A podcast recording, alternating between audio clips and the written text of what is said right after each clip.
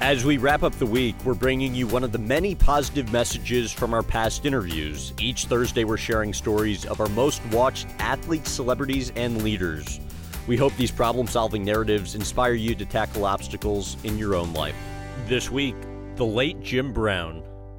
I know you don't like reliving your career, so there are only two moments that I want to ask you about from your football career specifically. The first being the 1964 NFL championship between the Baltimore Colts, Cleveland Browns. I think coming into the game, the Colts were something like 21 point favorites, yet the final score was 27 0 Browns win.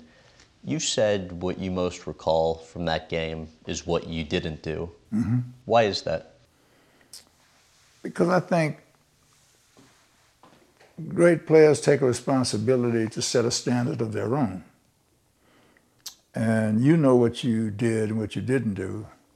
And the good things you don't need to bring up because they're good. It's always the, the bad things that you have to correct.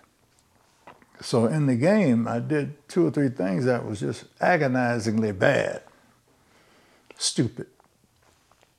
And I was like, damn, you know, I'm grabbing a goalpost and trying to pull myself over rather than reaching and put the ball to, against the goalpost. That's stupid.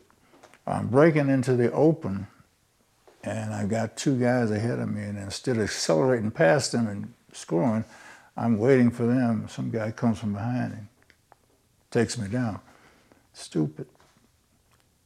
So those are the things I remember. Things like that.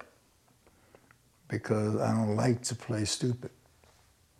You know, it's one thing to get beat, it's one thing not to be able to do something, but to be stupid. A lack of intelligence, that's not good. Oh, lack of effort. I was speaking to your former teammate, NFL Hall of Fame running back Bobby Mitchell, and I said, I know Jim doesn't like speaking about individual plays specifically, but is there one play you can tell me that you know he will definitely remember? And Mitchell said, Okay, I'll give you one that I talk to Jim about every few times I see him. It was the Cleveland Browns playing the Chicago Cardinals. Uh, final year the Cardinals were in Chicago there was a fake handoff to you, a toss to him. What do you remember from there? Well, we he tossed it back. In other words, we did a switch again, and uh, it was an example of two guys that were on the same page and didn't care who scored. Why is it a play like that that you really remember when individual plays you don't generally remember so much? Well, first of all, was, Bobby Mitchell was exceptional human being, an exceptional runner, special gifts, and he was smart. And the only way that that play could have occurred is both players have to, had to be intelligent. And it presented itself, and if you weren't intelligent, you would have missed it.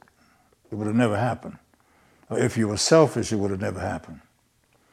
So it just showed that we were on the same page and made something like that happen. And I remember how he just exaggerated like he was going to take off and he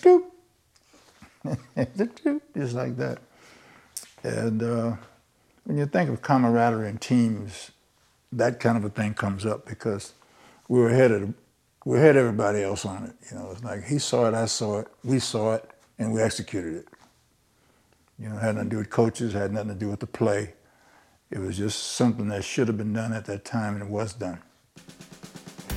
We'll be back with another positive story from a past interview next Thursday, and we'll pull it from our highest performing clips according to our digital community. Head over to youtube.com slash Graham Bensinger to join us. Thanks again for listening.